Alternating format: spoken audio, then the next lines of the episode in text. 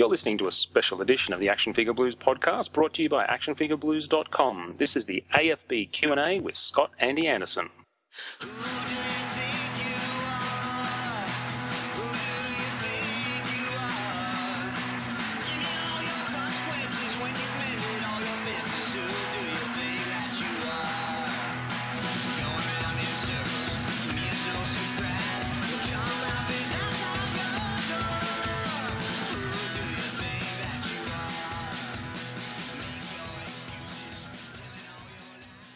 Welcome, valued listener, to the second edition of the AFB Q&A. Uh, I'm Ben, aka Fish Milkshake, and the idea for this special edition of the podcast came from some listener feedback we received, which gave us the notion that you'd like to know a bit more about each of the AFB podcast hosts in terms of our interests, our collections, and really the stories that uh, go behind them. We've uh, already had so much to cover in the regular podcast that we thought it'd be best to tackle the sort of in-depth questions in a separate podcast to the main AFB podcast. So we're going to be taking turns sitting in the interview chair and bearing our collecting souls to you. And when we've all had our turn doing the AFB Q&A, we'll tweak this format slightly and we'll use it to introduce other collectors to you and perhaps even chat with some toy industry professionals. And tonight I'm going to be interviewing Scott Andy Anderson.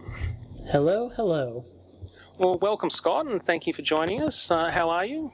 I'm very well, thank you. It's a bit of an unusual position to be in, but I'm looking forward to it. Excellent. Yes, it's a bit of a reverse from episode one, and Yes. you had the benefit of uh, seeing me as the, the guinea pig, but now I get to torture you. I mean, question you. I'm sure you're looking forward to that. All right, we're going to kick things off with the Toy Box 10.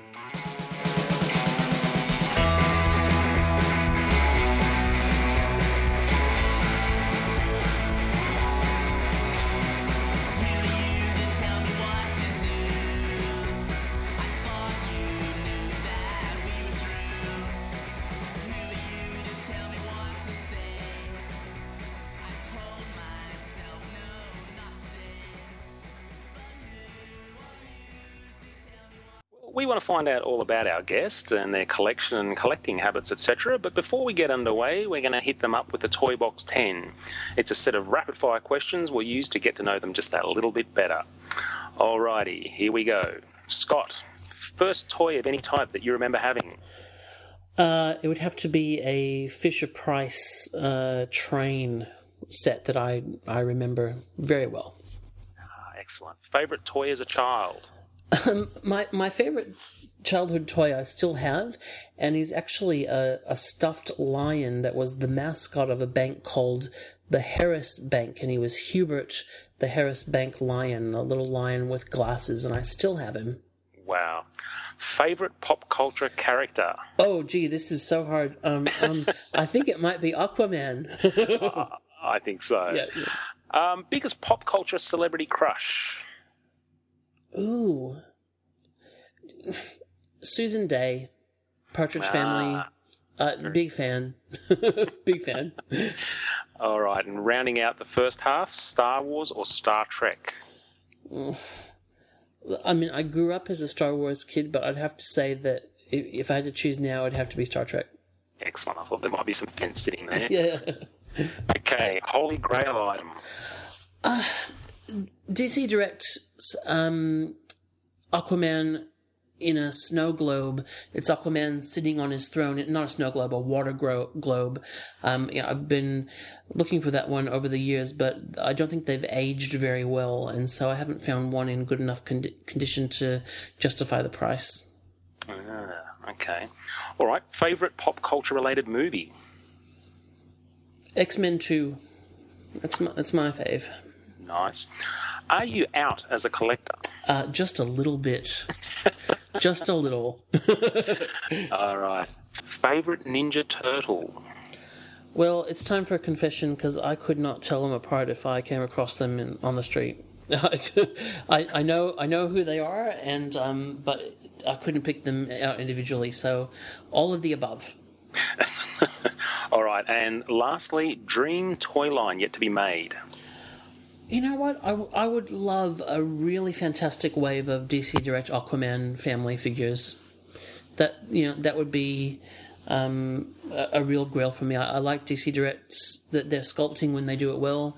So you know, Aquaman, Mera, Ocean Master, Aqualad, all, all in the same style. I'd be so happy. Excellent. All right. Well, that brings us to the end of the Toy Box 10.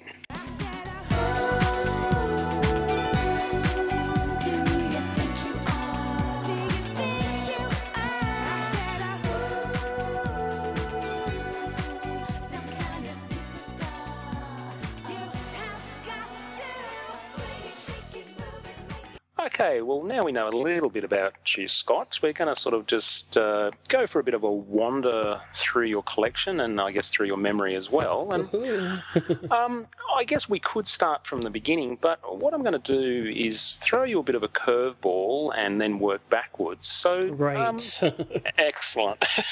so, what kind of collectibles shape your collection now? What What is it that really sort of floats your boat?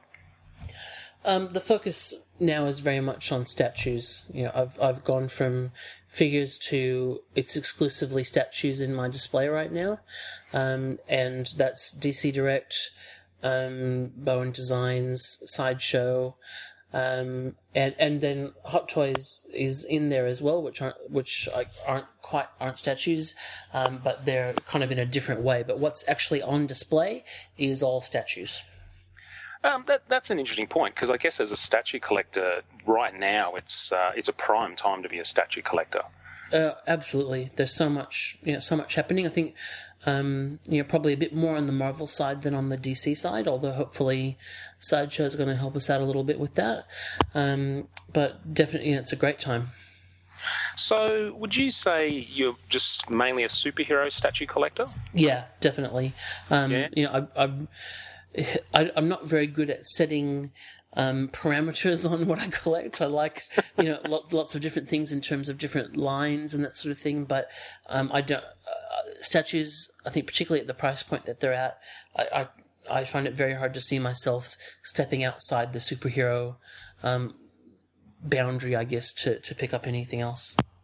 Well, I mean, people who know you, uh, certainly like myself and other members of the AFB forum, know that you're quite a big fan of a lot of properties, not not superhero ones, but uh, everything from sort of Star Wars to Star Trek. You've you've never been tempted to maybe you know get a Lord of the Rings statue or something like that. No, no. I mean, Hot Toys wise, um, you know, I am getting uh, their first Star Wars um, figure, and I can see myself going down that line. But I think just statue wise, you know, my my display is kind of nearly at maximum capacity in terms of you know the bigger size things that I can show and you know it's got a it's got a bit of a cohesion to it just being DC and Marvel so I don't think I can see myself going beyond that and also I just can't plan afford it Yes, they do come with a price. So Yes. yeah, excellent, excellent. All right, well, um, that's where we are now. So uh, what I'm going to do is, is I guess, take you back um, to the beginning, and, and we'll sort of follow a bit of a timeline to see how we uh, we got to where you are today. And uh, I guess if this was a TV show, we'd insert those funny little sort of wavy lines to show that we're going back in time. Ooh, okay yes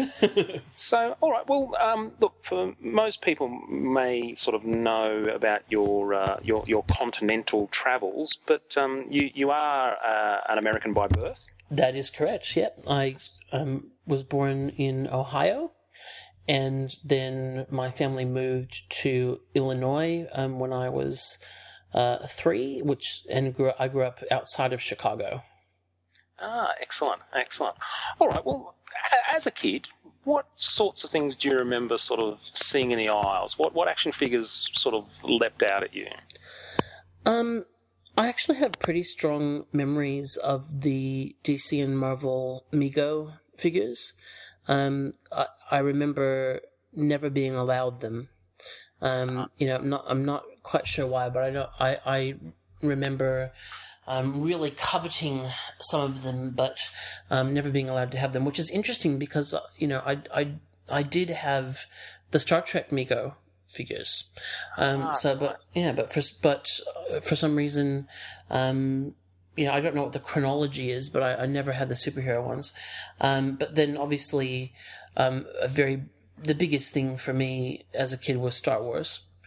Um, Yeah. yeah, and the uh, yeah, my my kind of experience of the toy aisle runs started very early with you know what exciting things you might find in in, in the the new Star Wars figures. It was a a big part of my childhood for sure.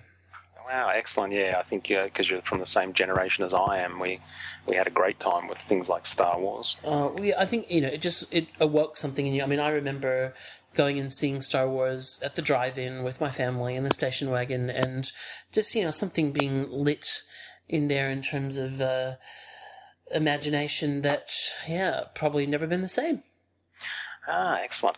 Well, what series would you say then probably kicked off your awareness of a line? And and I guess by that, um, you know, we all had assorted toys as kids. We you know we had one figure from this line and a, a toy truck from a, this line and a Matchbox car. And but what what line sort of first uh, awoke that interest in you, where you had to have multiples from the same universe? Yeah, that would be Star Wars. I mean, I I had like I said, I had the Star Trek Mego um, toys, but I was quite young, and that was not something that I, you know, collected. It was just bought for me, um, and you know, and sadly, none of those survived into to adulthood.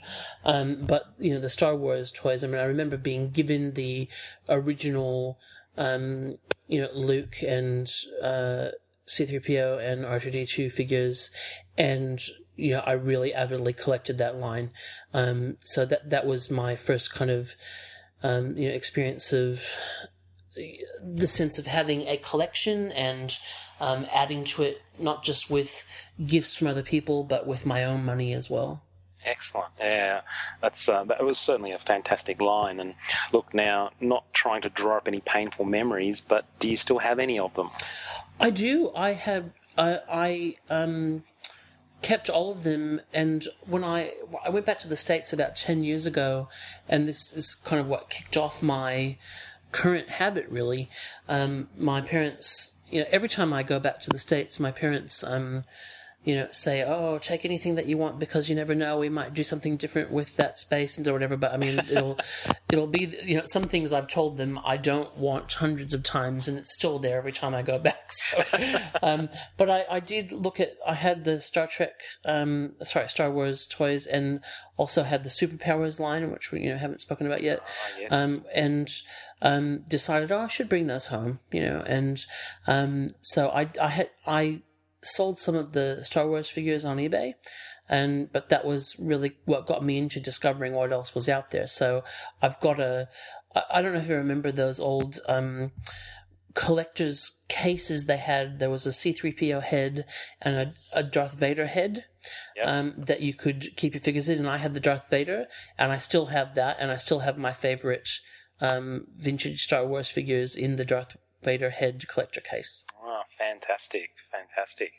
All right. Well, uh, still on the childhood thing, do you do you think your parents ever got it? Now, when I say that, um, obviously parents buy their, their children toys, but do you ever think that your parents got the whole universe thing? That you know that more Star Wars figures was a good thing, or I think uh, I think that um, by the time I was collecting superpowers, they got it.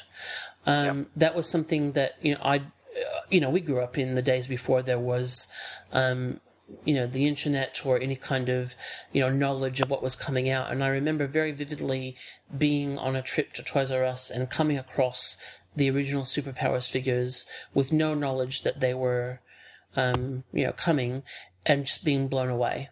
And and I um, bought with my own money Aquaman and Green Lantern. And that's you know this that's when I was hooked.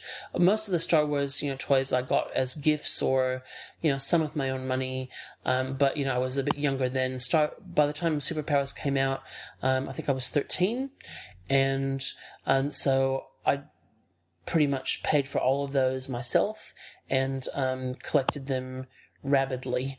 Um, So I, I think they definitely had a sense then, and I think I was that kind of, you know, obsess that, that kid that had obsessions and um, Yeah. was, you know, passionately interested in whatever that particular thing was at the time. So they definitely understood that that w- it was an obsession. Oh, excellent, excellent.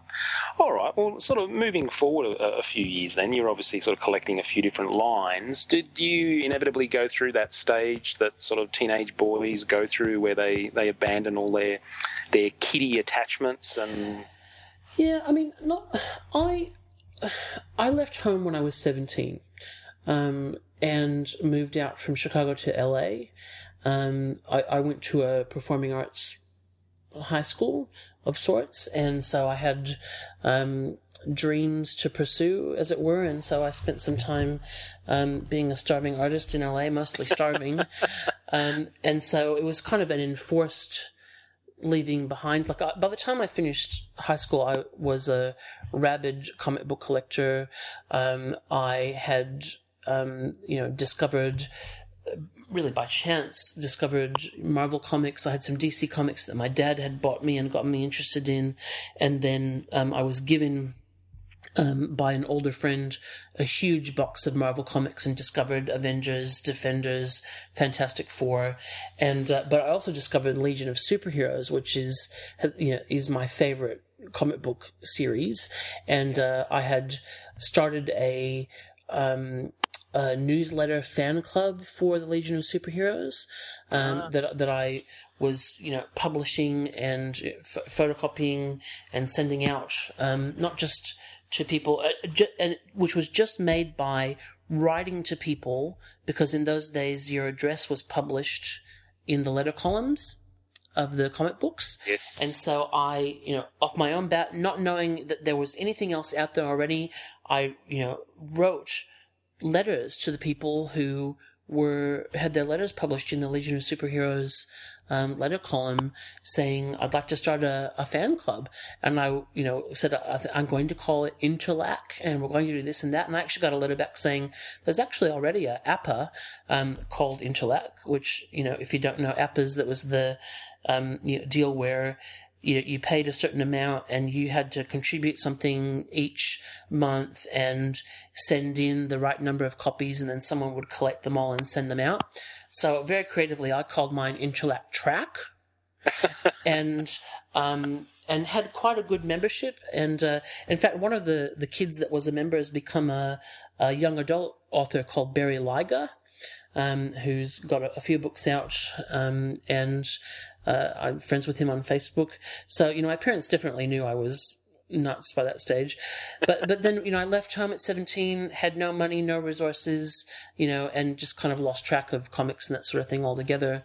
And then you know, by the time I was 21, I was married and I was living in Australia and um, going to university and kind of too. Um, I mean, you know, no sense of too grown up, but just kind of too busy and also no money to yeah. be able to resource it. So yeah, I left it for a really long time.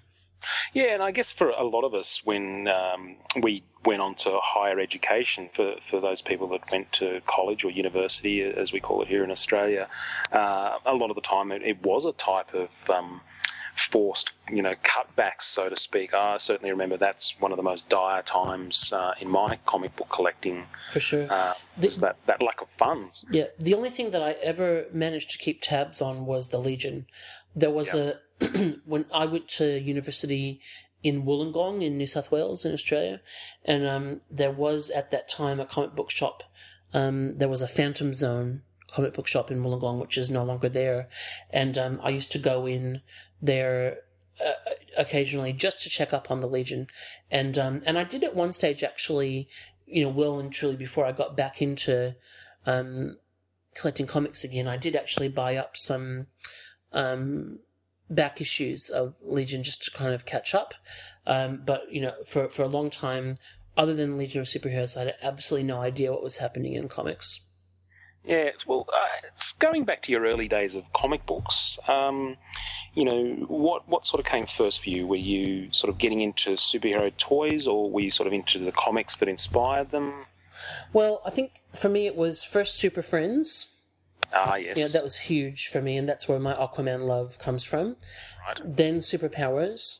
Then my dad um, bought me a couple of Justice League comics once when I was homesick from school when I probably would have been about 12, 13. And I that was that's a rite of passage for most kids. absolutely yeah and it was a you know very early 200s justice league of america george perez covers um, nice, and nice. and there was a link there for me because i knew the characters from from super friends and i found it fascinating to realize oh like there's other characters here and you know some of them actually you know they were never in the cartoon but they're a really important part of the history and it just struck me right away that that sense of um, the the history and the universe.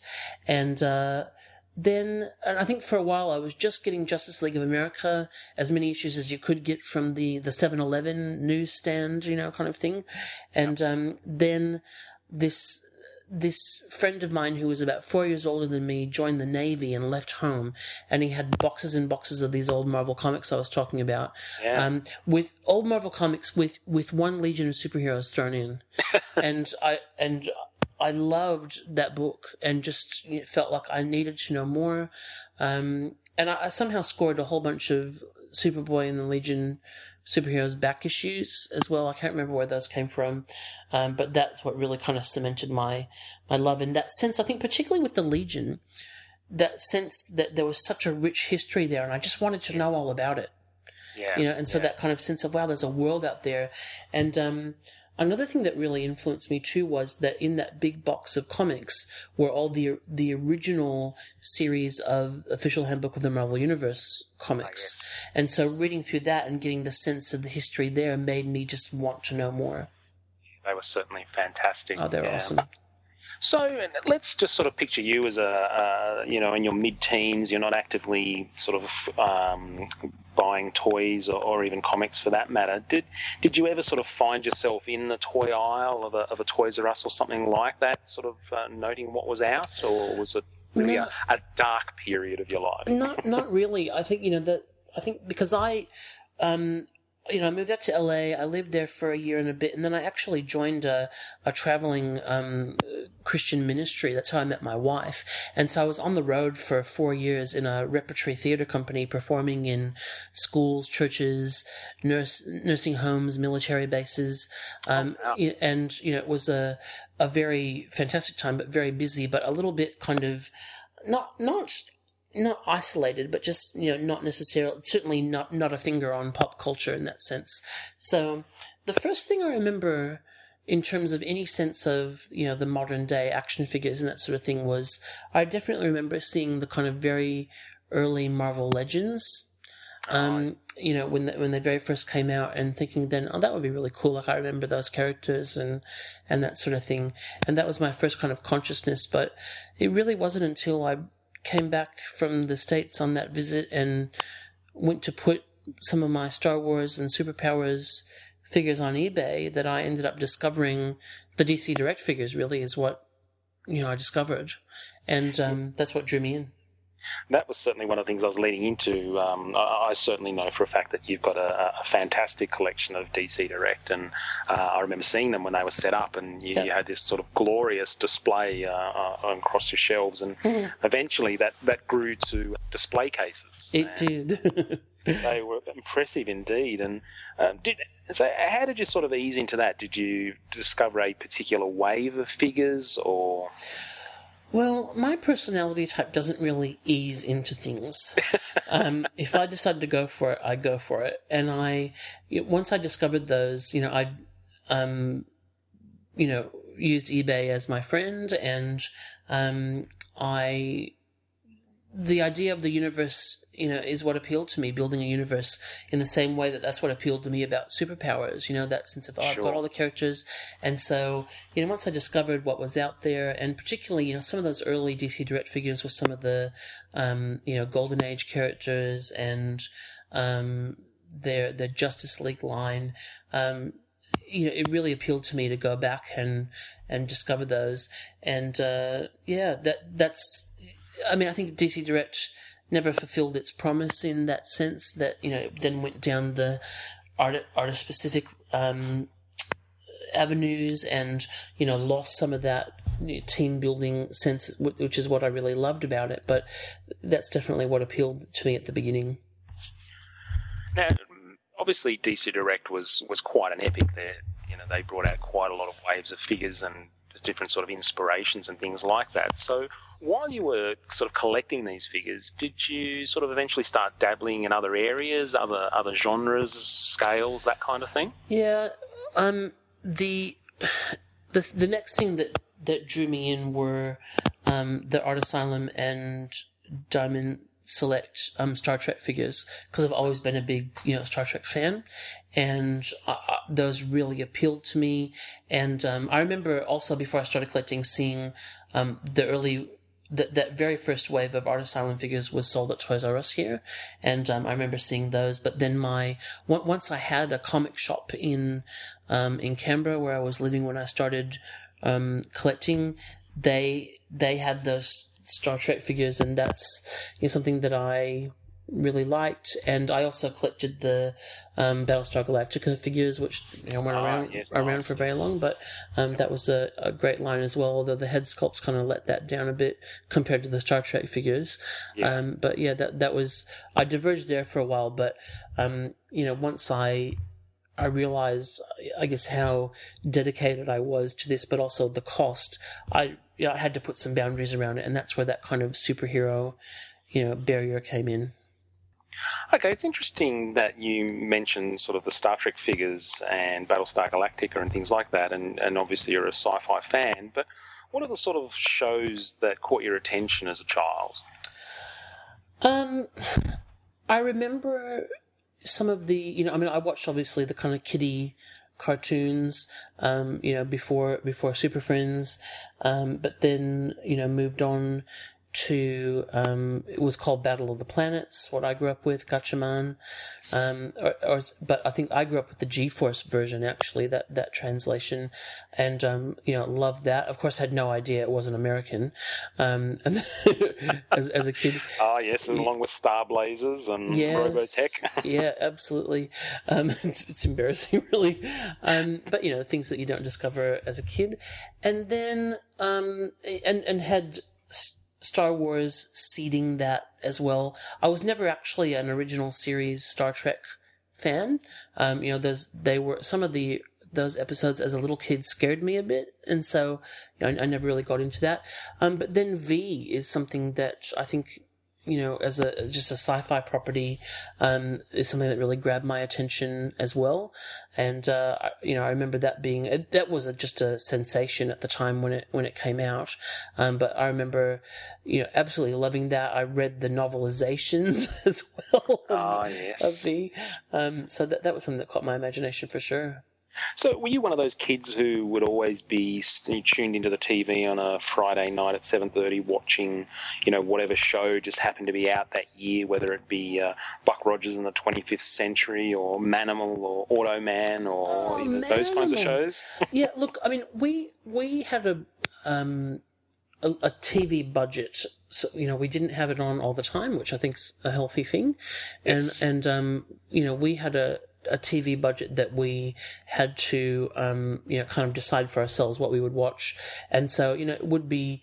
I mean, you know, some of those staples of my generation, like um, Love Boat and Fantasy Island, that were on after each other. We used to, you know, always watch that as a family, um, and Dallas, you know, that sort of thing. But I, Oh you know, no, confessions. no, well, that you know, that's I'm just a kid of that generation. Um, but but yeah, Buck Rogers was definitely something that you know I was a big fan of, and um, I've always been science fiction has just always interested me, and so I've always been open to anything anything new in that regard. You know, I I would always give a go, and I still will always give a go. Yeah, it's interesting. I mean, a lot of those shows that I guess helped sort of shape the, the love we have for, for this kind of property. And you think back now to the number of shows that really they didn't go more than sort of one season, No, and some no, no. some of them not even sort of half a season, that thirteen episodes. Hmm. But you know, we remember them fondly, like Manimal. Manimal, exactly. I mean, that's the funny thing. Yeah, and, and Automan and uh, the Powers of Matthew Starr and Yes. those kinds of shows. There was Yeah. even, of course, the Shazam TV show. Yes. Yeah. Oh, Wonder Woman. I was a big Wonder Woman fan. Loved that. Yes. Loved that show. Um, Incredible Hulk. yeah, Incredible Hulk for sure. Yeah. So, um, are you sort of a big fan of any of those properties now? You mean retro wise or the current ones? Yeah, are there any of those shows that you know you you proudly own the DVD sets of?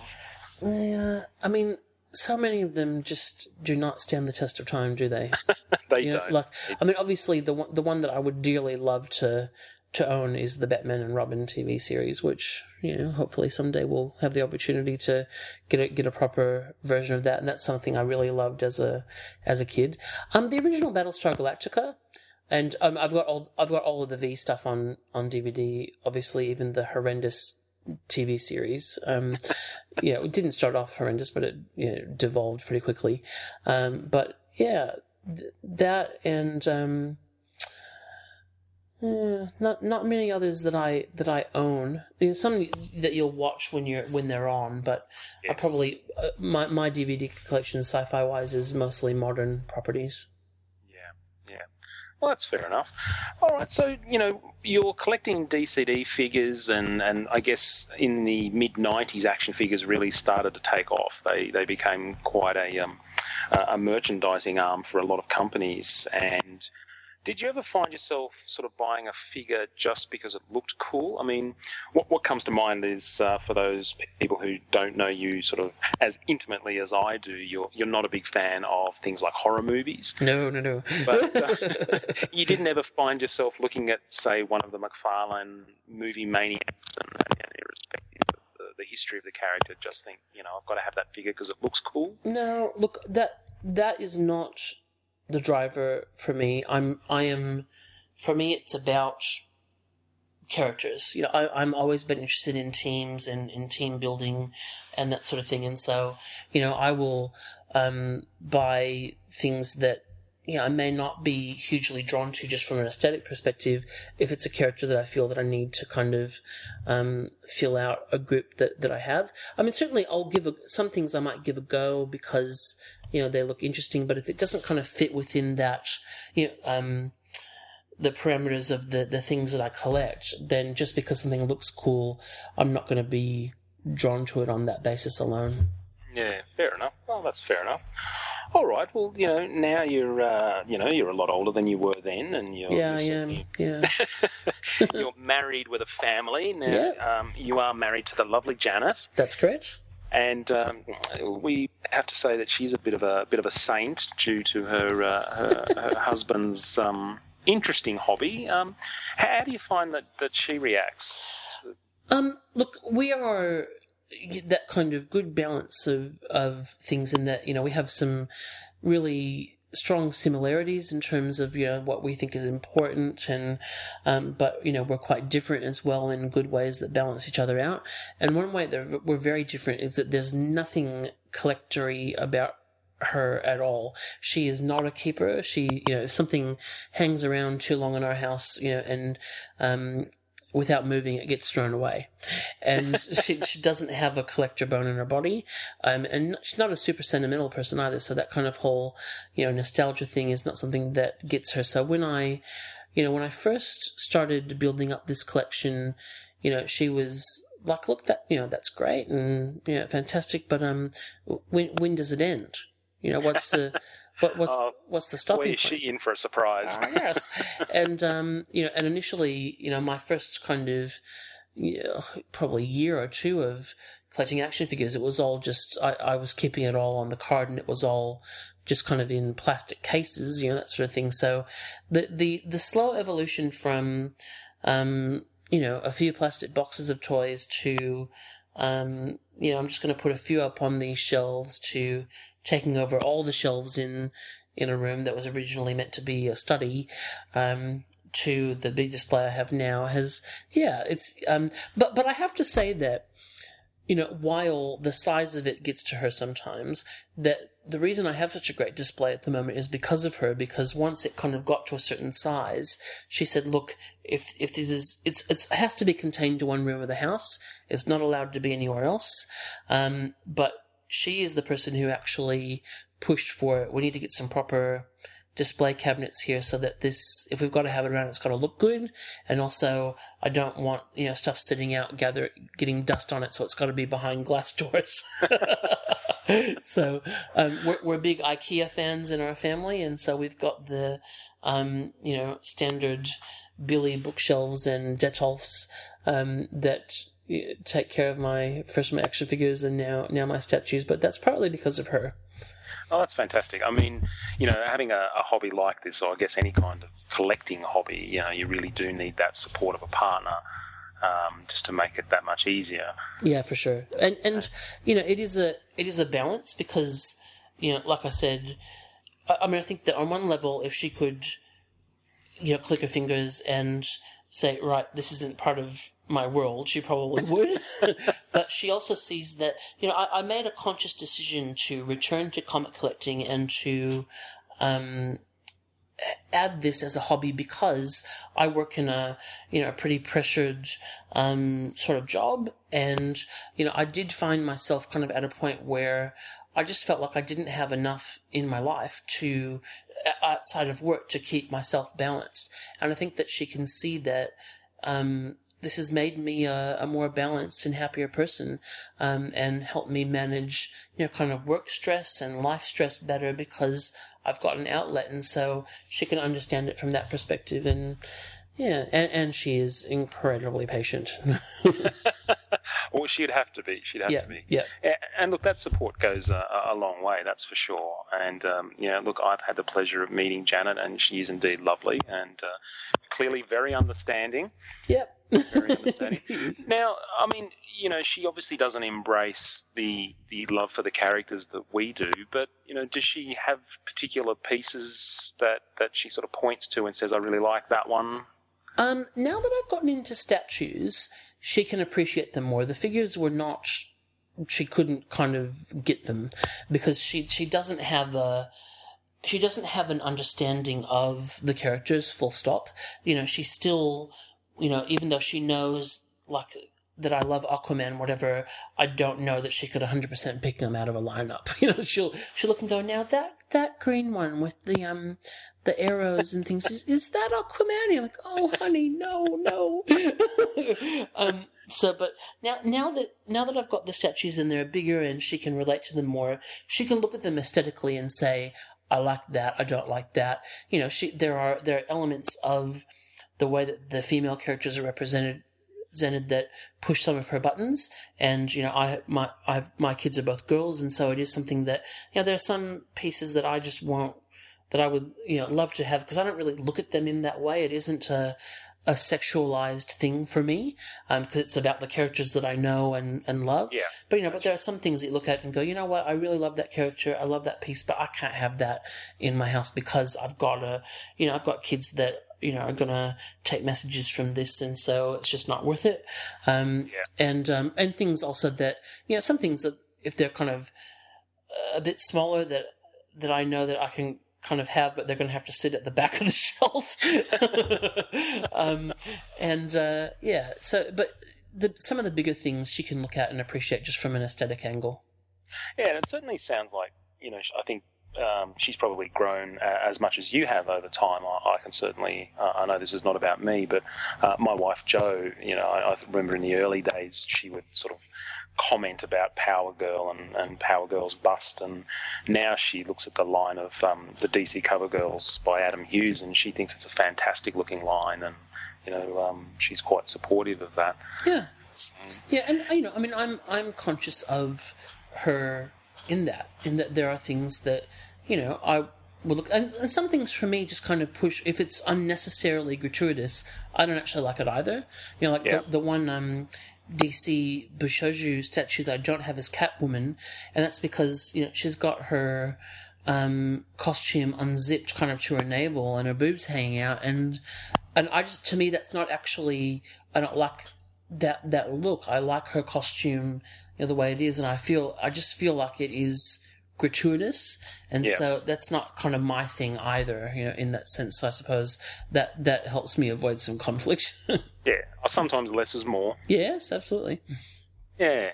All right. Well, I mean, let's just step back again, and you're you're right into the uh, the DCD figures, etc. And um, how did you actually get into the world of, uh, I guess, the online world? Um, that is a good question.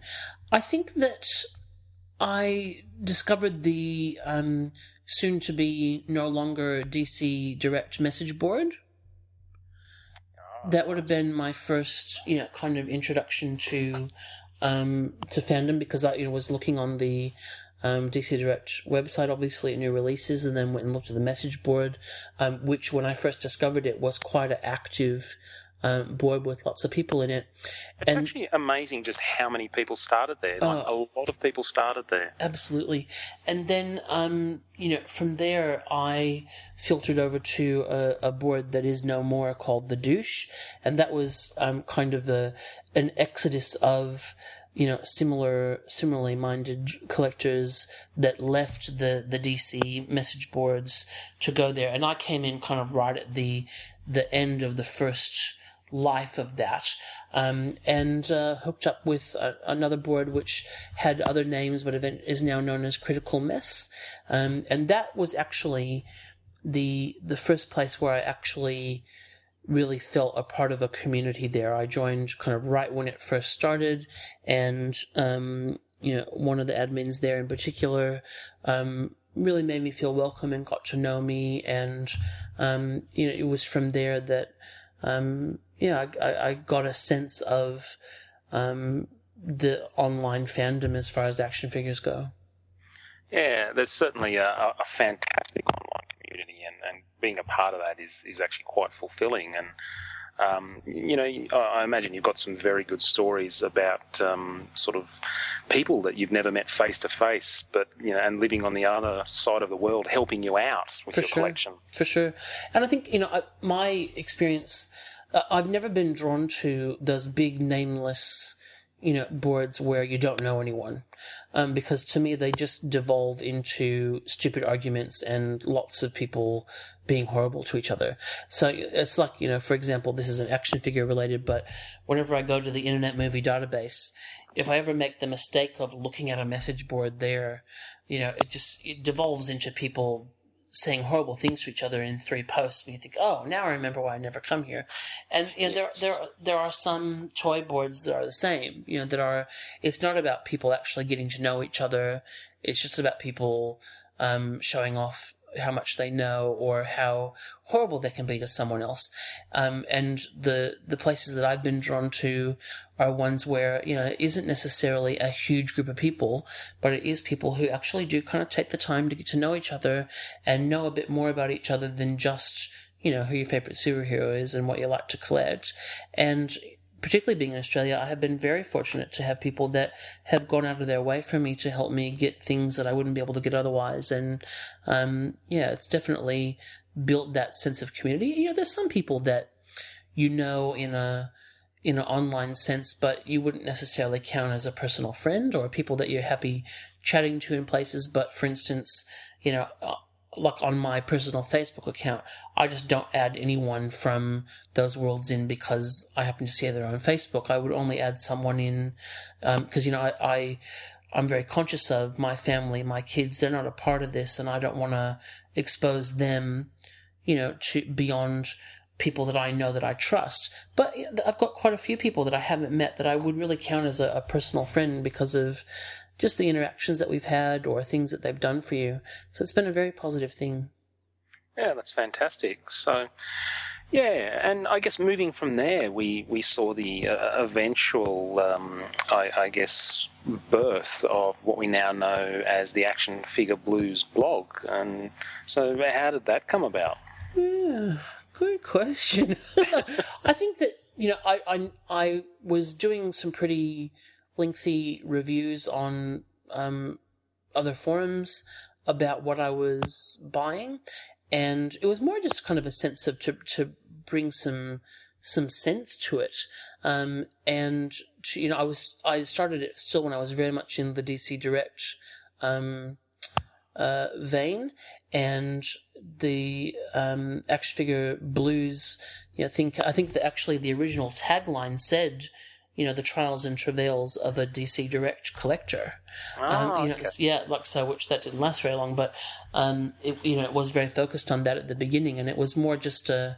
I never set out to be a comprehensive review site. It was always just about my journey as a collector. Um, but at the beginning, it was really just a way of, you know, making sense of it and having being able to gather my thoughts in one place to be able to look back at it for myself without much thought that there'd be too many people interested in it.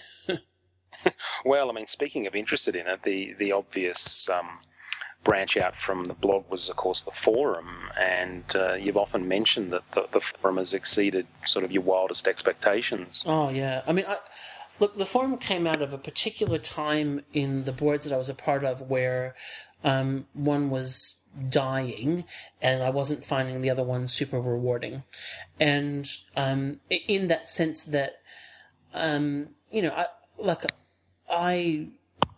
I like people that can be nice to each other. You know, not, to say that you know we, we can't disagree. Um, you know, we can disagree, but just because you disagree with somebody about uh, you know something to do with toys or um, movies, that you know you don't have to then devolve into personal insults or disrespecting them as a person.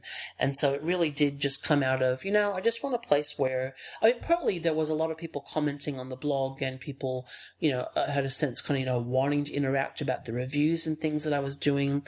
But then I thought, you know, I'll just attach a little message board to it so that, you know, there's a place where I know that I can kind of go and discuss and I'm going to set the, the culture, I guess, in terms of how we relate to each other and really try to make sure that it is positive. And, um, you know, I think that that's, that's something that obviously, um, means something to some other people as well. And I think the people that have kind of come into the forum and, and hung around are people who, you know, have a, a similar desire to, it's not, you know, I don't care if people disagree with me. I don't care if people don't, you know, like what I like. But, um, if I'm going to spend my free time, um, talking to other people about it, well, I'd like to be respected. And I think other people appreciate that as well. Yeah, I, I couldn't agree more, and I, I certainly think the, I guess the atmosphere of AFB uh, is really quite obvious once you um, you do actually uh, step in into the forum world, and uh, I think to this day that there's never actually been a, an active member banned, has there? No, no, no, we don't do that. So I think that's because you know we, we do have a, a strict group of admins who are uh, quick to uh, diffuse situations. Yeah, well, I I think the, the key there is to diffuse it by actually relating to people. Not, I mean, like, you know, you go to some boards where um, stuff just gets locked or deleted or whatever, and that, you know, that doesn't um, build a positive culture in my view. But, you know, we, we have different personalities, and sometimes we have people that, you know, have trouble getting along, etc. But then, you know, you actually take the time to get alongside that person and talk them through it.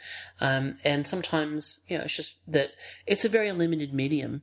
Um, Yeah. when, when all you've got is writing and a few smileys, um, to communicate how you feel. And some people do that better than others, and some people interpret that better than others. And so I think you've got to approach everyone with a bit of the benefit of the doubt.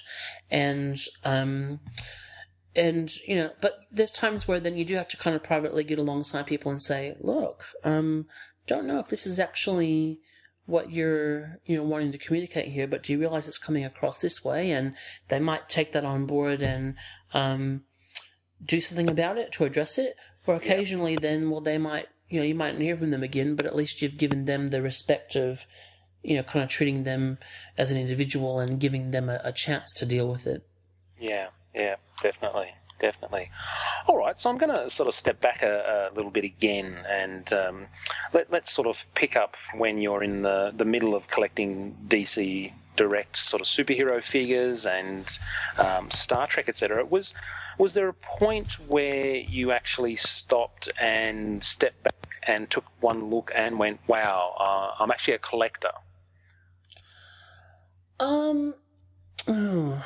look, when I very first when I very first started buying figures, I actually was buying more than just DC Direct. I was I bought up a lot of the, you know, um, Toy Biz three and three quarter X Men figures and Nice. you know, all that sort of thing like that, and really went nuts. And then when I realized just like the space and money or whatever, that's when I, you know, I paired it right back to DC Direct and sold other stuff and, um, you know, tried to be a bit more focused. So I guess it was probably at that point when it went from, wow, there's some cool stuff and you know, whatever to, you know, getting an understanding of what was actually coming and deciding to kind of focus on collecting that particular thing, um, that, you know, that's when I, I, I, guess I felt like a collector, and you know when I when I finally got a display happening, um, then I had a sense of, you know, I'm actually in this for the long haul.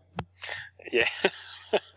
yes, that's right. And, and certainly there's the uh, the buying of previews magazine or, or flicking through it at your comic shop and putting your name down in advance for, for things that haven't yet come out. Oh yes, and and I was very fortunate to, you know, my, my first ever, you know, local comic shop. It was you know the one that you still go to, which was Dee's Books and Comics in in Canberra, and I was very fortunate to to find them because you know it's a a smaller shop where you know you see the same people all the time and they get to know you and look you know they looked after me very well um in terms of you know sometimes setting aside things that maybe I hadn't um ordered or pre-ordered to just say look you know we know that you might like this whether it's comics or toys wise and you know no pressure but if you want it here it is and you know so I mean you know not not in a pushy way at all uh, but just in a, in a helpful way and um yeah so I think that because I, I as much as I am an extrovert in many ways I'm not good at um you know like some bigger shops um that that where you feel a bit more nameless. I'm not good at putting myself forward in those sort of situations. If you don't kind of, you know, respond to me and I get a sense that you're actually interested in me, well, I'm not going to keep coming back because I, I just don't, I don't want to be just kind of one of the nameless crowd. Um, so I think that you know I could have gone somewhere else, um, and you know, been just a casual reader or buyer because I wouldn't have had that sense of connection. Um, but because I got that sense of connection at at D's, that definitely roped me in, I guess. All right. Well, now we started off certainly talking about your collection as it stands now, but there obviously had to be a starting point, that point where you, I guess, crossed over the line from action figures to the statue world. So, uh, how did that sort of uh, that that first statue come about? well, I um. I personally remember this quite clearly. Oh, do you? Oh yes, Uh oh. We're talking statue or bust. statue. Okay, well, I had some busts first. yeah. So the bust wise, um, yeah. Now, now, yeah. But bust wise, it was the Banshee bust from Bowen Designs because I'm I've always been a big Banshee fan. I always liked the you know kind of second rate character that gets killed.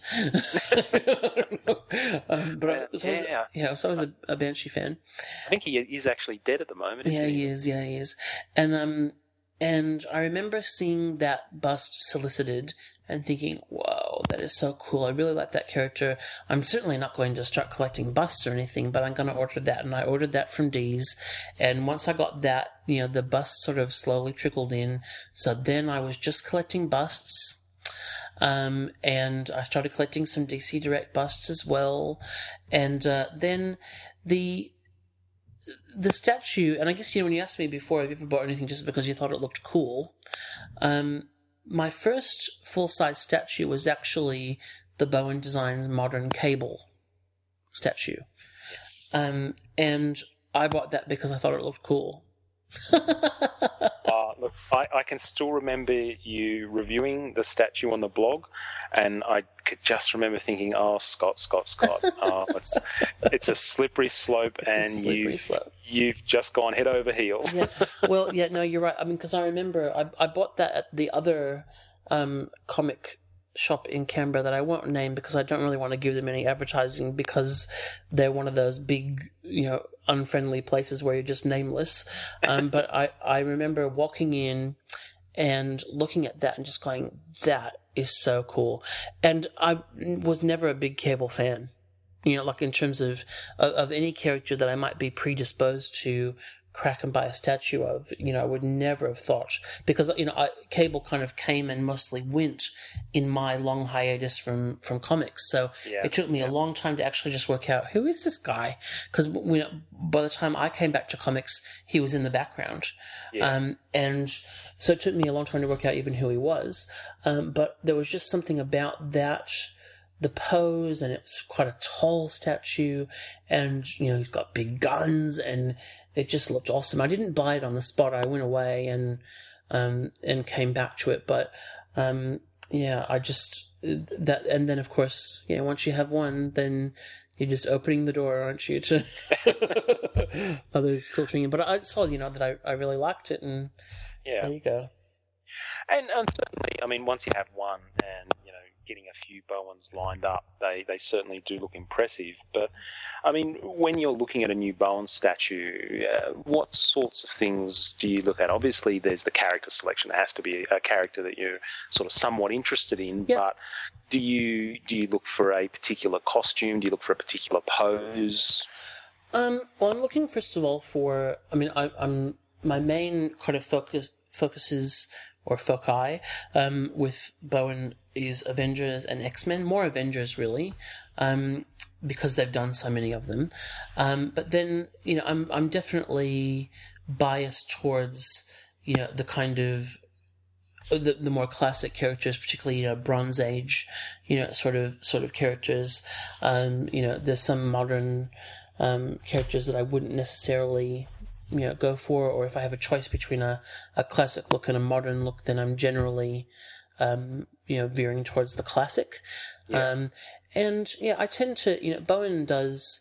Um, both what they call museum statues and action statues. So museum is just like a a standing pose of some sort, and then action's got a bit more happening. And I tend to go for the museum statues simply because they display better in groups.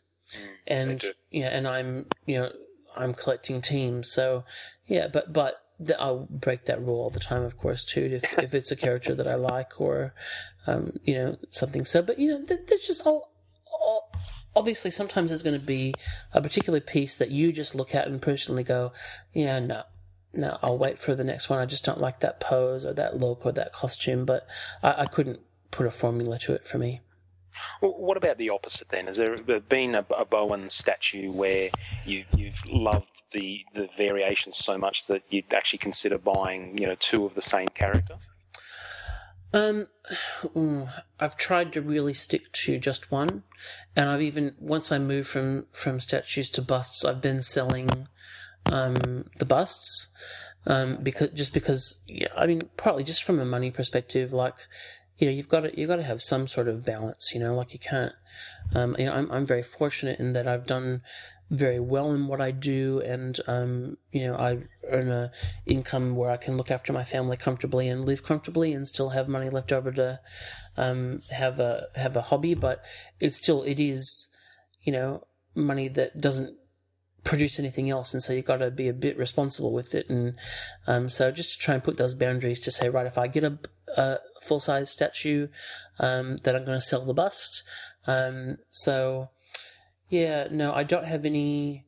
Um, I don't have any double up characters statue wise. I'm sure I'm gonna. I'll leave here and go look at it and go. Oh damn! I forgot about Lagoon Boy. I've got two of him now. Um, so no, I, you know, really try to stick to. Like for instance, um, I, at one stage, you know, I, I had some Kotobukiya statues, and um, you know, I had the Doctor Doom Kotobukiya because I quite liked that one, but I've I've decided, you know, not to continue with the Kotobukiya statues for a couple of reasons, and so I've sold the Kotobukiya Doctor Doom, who, which is a little bit big to be in scale with the Bowen statues, and bought the Bowen.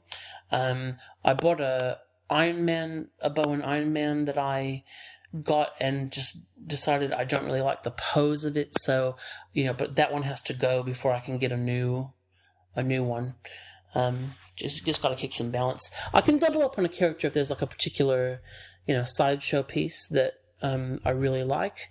Then if for a favorite character, then I will double up with that, but not two within the same company. Fair enough. That's fair enough.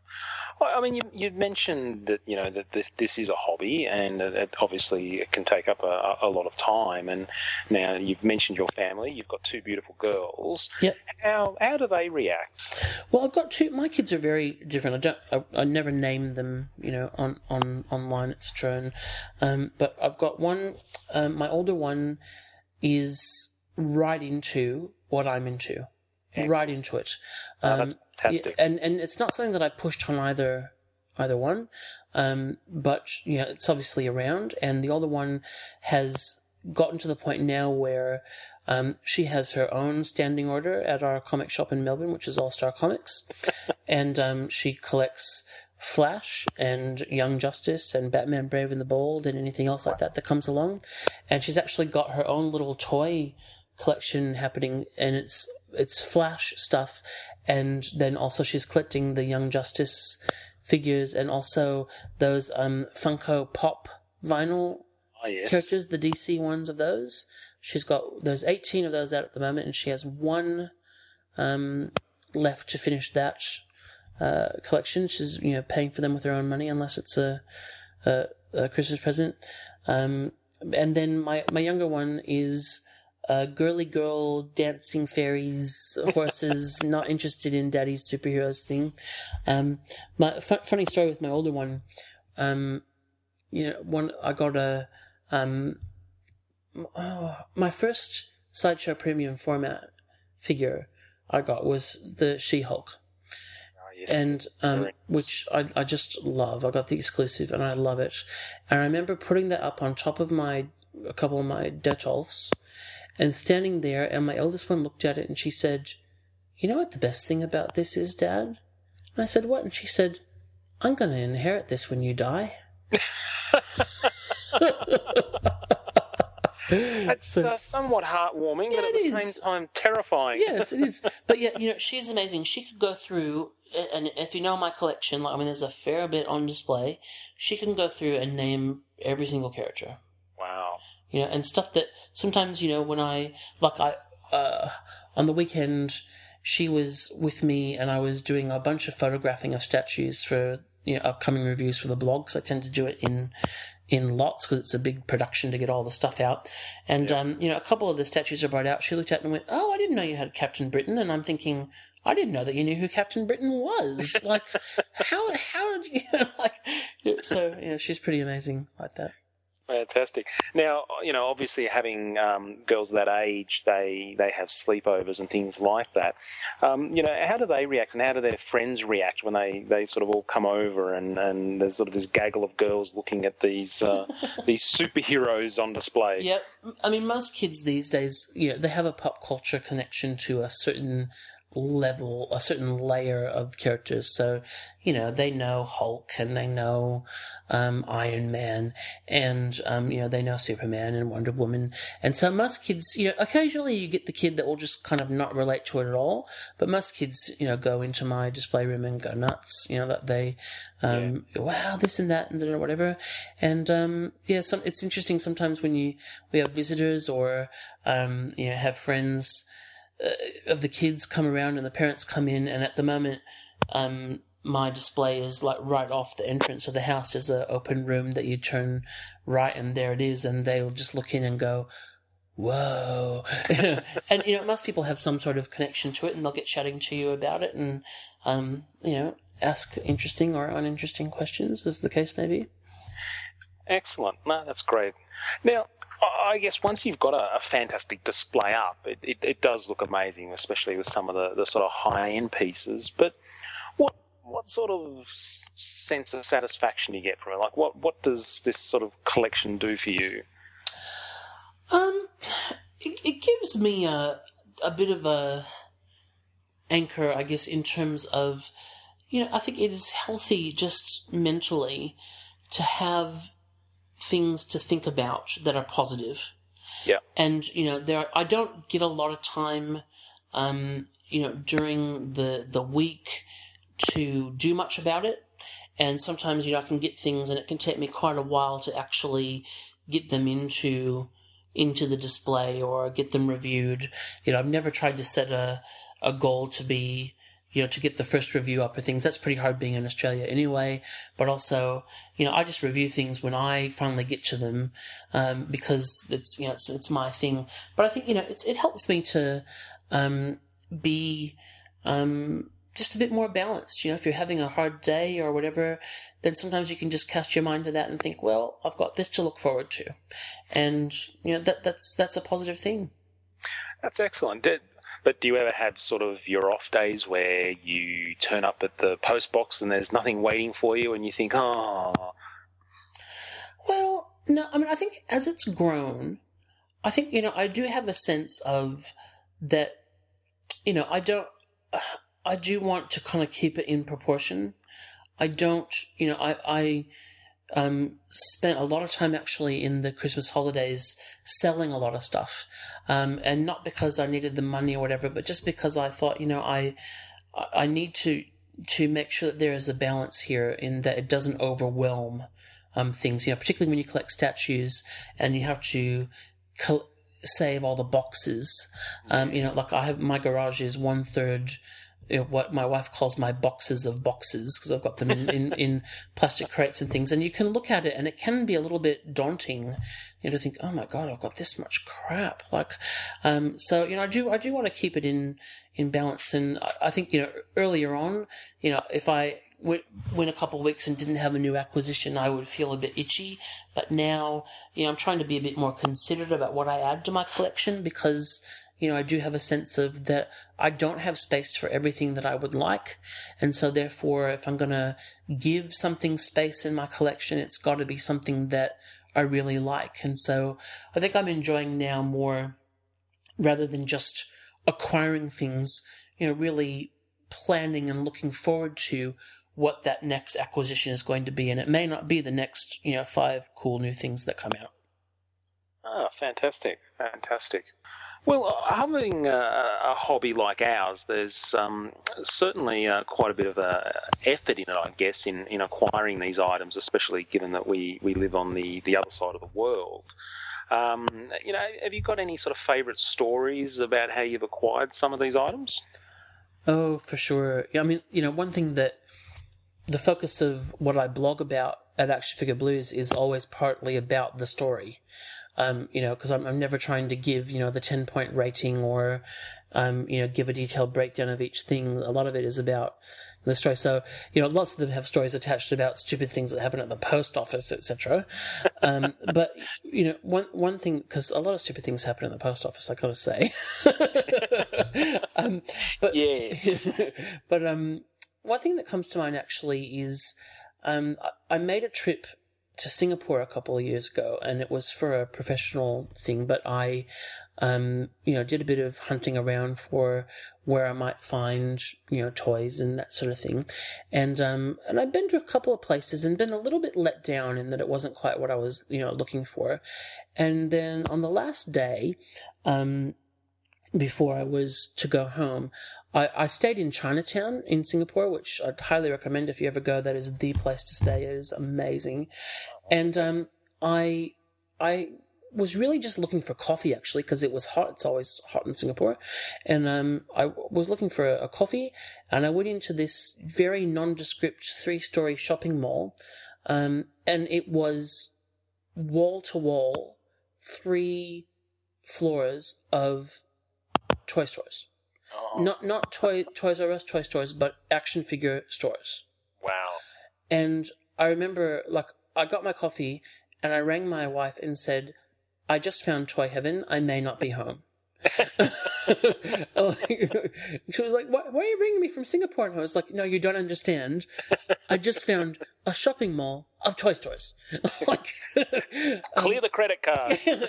and um, you know, it was funny. I actually didn't buy a lot because you know a lot of it was stuff that I already had, but it was just kind of seeing it in a different way. Um, you know, seeing places where you go in and there would be you know kind of little plastic bags of every DC Universe classic, Marvel Legends figure, every Build a Figure Collect and Connect, whatever that you can imagine. Um, you know, but then you know lots of vintagey stuff as well. Um, I got you know couple of things that I couldn't um, hadn't found elsewhere. But the prices were pretty similar to what we would pay, so it wasn't like a big, huge steal. And I got a couple of things, and then as I was leaving, someone said, "Are you coming back for the markets tonight?" I was like, "Oh, what's that?" And I said, "Oh, well, you know, there's markets tonight where there'll be people out with you know individual tables, and it's just like individual collectors and things, and you should come." So I went back that night, and that it was wall to wall. Then people with little kind of card tables selling their own stuff Oh, wow. and and I what I ended up getting for a ridiculous price was the um, sideshow Scarlet Witch Comiquette. Ah, very the, nice. the you know with her remote controlling the little vision i just absolutely love that piece that's one of my you know favorite things and um you know i, I paid an unspeakably cheap price for it um and to the point where i thought you know even though i'm going to have to post this home from singapore it's still worth my while to buy it this way yeah. and uh, then I, you know, so I did that deal and I took it and I took it back to the hotel where I was staying. And I said, look, I just need to try and work out. I've got to post this and I'm leaving tomorrow and I need to work out what to do. And they said, oh, we'll organize that. We'll send you, we'll send it home for you. I was like, oh, that's fantastic. Well, you, know, you can just charge it to my room. And they said, no, we'll send it home for you. and I'm like, what, you mean for free? like, wow. yeah, Everybody write down the name of that hotel. and so, look, now I have to say, it took a long time to come. And I did, you know, start to think, I think I've been tricked, you know, but when it arrived, it was, so, you know, it's remained a memorable piece of my collection, A, because I really like it, and B, because of the great story that was attached to it. yeah. No, that is a great story. Fantastic. And it is a beautiful piece. It is, yeah. So I think mine's about two feet away from me at the moment. All right. Well, we're, we're sort of coming to a, a bit of an end of uh, of the interview, and so I might sort of just wrap up, and I'm going to grill you about a few of the favourites in your collection. Okay. All right. Well, if you had to get rid of all of your action figures, No! I can't, no. if you could keep just one action figure, what would it be? Well, I said before I don't have any action figures on display, but that's actually not true. I have one shelf of action figures, which are actually a custom set of Bronze Age Legion of Superheroes that um, the- a great customizer called Doctor Terrific, who posts at Critical Mess and at the Action Figure Blues forum, has been working on me for a number, working on for me for a number of years now.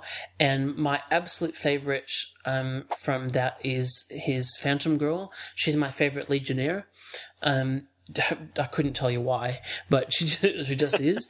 And um, I think of all of the figures that he's done, partly I think because he knows that she's my favorite, he puts so much work into it. It's the you know classic Cockrum Grill, um, you know flare pants and um, she's yeah, beautiful, and it is just brilliant. So, you know, if I had to give everything else up, that would be the one that I would hold on to. Mm, very nice, very nice. All right, well, let's uh, flip the tables to the high end now, and you're only allowed to keep one statue. What what would be the fave? Look, as much as I love all of my Bowen pieces, that that premium for, format She-Hulk, you know, it to me it's just such a beautiful piece. You know, some things after they've sat in your display for a while, you can kind of walk past them and and take them for granted, and you know, no matter how long I've had her, I, I still have to stop and admire it every time I walk past. I Yeah. just I love it. It's the pose, it's the head sculpt, it's the facial expression. It's all done perfectly, and um, so that'd be the one I want to keep to keep looking at. Yeah, she's gorgeous and gigantic too. Oh yeah, yeah. and I, I got the exclusive version, so she's holding the parking meter. Yep. You know, and that I just there's something about the kind of comedic element of that um, that I just I just love it. Ah, wonderful. All right. Now, what about a, a favourite unusual piece? Something that's just a little bit different for you. Mm. Look, I've got uh, one. You know, one character that I do have obviously lots of stuff of is Aquaman, and um, I, you know, I've got anything Aquaman action figure or toyish, I will buy. And you know, one one thing that um, I do have uh, that I really like from our Aquaman collection is the um, Justice League uh, comiquette of Aquaman, and I don't normally, you know, buy animated stuff. Um, you know, I don't like I, I Justice League Unlimited, the action figures I do have, but in terms of statues, I wouldn't spend money on a um, statue of animated stuff. But I I love that that particular piece. I, I think it, I love that version of Aquaman. I think it you know it's great. So yeah, probably that. Mm, very nice, very nice. All right, and just finally, what what would be your favourite piece that is yet to be made? Um, you mean something that doesn't exist? Like- That's exactly Okay, right. right. So if you could choose a character and a format and a scale, what would it be? Save the best to last. oh my goodness, so many choices, so many choices. Look, um, I think uh, Phantom Girl is a really favorite character of mine, and I'd, I'd, I'm, I'd, I'd be very torn between either. You know, there's a couple of pieces I really feel like my Bowen Avengers um, co- collection is never going to be complete without. Um, you know, two of the main Avengers from my day, which was um, now Photon, but previously Captain Marvel, Monica Rambeau, and also Star Fox as well. Um, you know, Oh. who you know, I'm sure we're never going to get him, but but the, you know, they were they were big deal Avengers in my time, and I just feel like I'm never going to be able to look at my Bowen um, Avengers display and feel like it's complete without those two. Um, but then, you know, if I could get a Cover Girls Phantom Girl statue, but Adam Hughes, that would be hoo hoo hoo wow. That, no, that's a very nice choice. And, and it, it's sad that that line never actually extended to, to groups like the Legion. Yeah, well, I mean, you know, there's still. I, I hold out hope. You never know. Like you never know. Like, and and but the, you know, the other thing too is that I do think that, and we talked about this a little bit on one of our podcasts. But you know, I think that the advent of 3D printing and what that means, um, you know, I think is going to make things like that ultimately more accessible. Um, Yeah. Like you know, I've mentioned um, on our podcast that I'm working on a commission with a digital sculpture at the moment, um, and that's a at the moment it's a you know a somewhat expensive pursuit, and so you have to be really selective about what you would you know spend that money on. But I, I think that you know like like all technology, um, the the availability and the price um, drops fairly quickly, and so you know, I, I think that I can see a future where you know I w- wouldn't be able to afford to commission statues of every character that I might like, but where those couple of Grail things are definitely possible. Yeah, yeah. Oh, fantastic choices. Very nice, very nice. All right, well, that's bringing us uh, to an end of this interview, and uh, yeah, it's been quite the epic. And but we've certainly uh, got to learn. We've certainly learnt a, a lot about you, and um, I, I certainly feel like I'm a better person for having known you. And Oh, good uh, grief! Thank you. Oh no, I think you know you've contributed a lot to, to the online sort of toy community, and, and people like myself who get to hang out at AFB, um, you know, quite a bit. Uh, certainly grateful, and I've known you for quite a few years now, and um, I've certainly found you to be a, a fantastic friend. And uh, Oh, thank you. yeah, so just want to wrap this up by, I guess, thanking you very much for your time, and I, I hope you've enjoyed this. I sure have. I never have difficulty talking about myself, for for better or for worse. But no, it's great to have the chance to kind of stop and reflect because you don't actually get to do that do that very often. So, um, yeah, I, I certainly hope that it, it get it means a lot to me that people enjoy what we do, and um, you know, ultimately you've got to do it for your own benefit. But if other people enjoy it, that's great. And I do think you know something that I do strive to try and be is a positive person. Um, and I hope that some of that, you know, if that wears off on other people, well, that's a, that's a great thing. Indeed, it is. Indeed, it is. Well, that brings us to the end of this episode of the AFB podcast Q and A. That's episode two with uh, Scott Andy Anderson. Thanking him very much for his time and effort. Now, when we come back after this short little break, we'll just do a bit of a, a wrap up and sign off.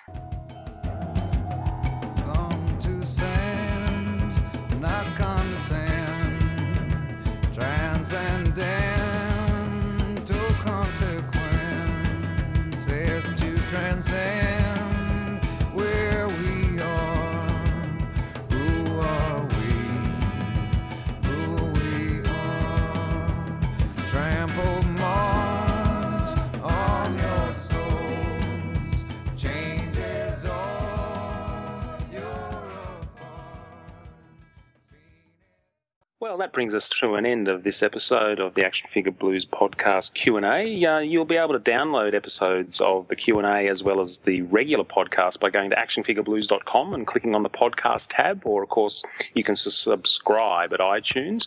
And if you do go to iTunes, please take the time to leave us a positive rating and review.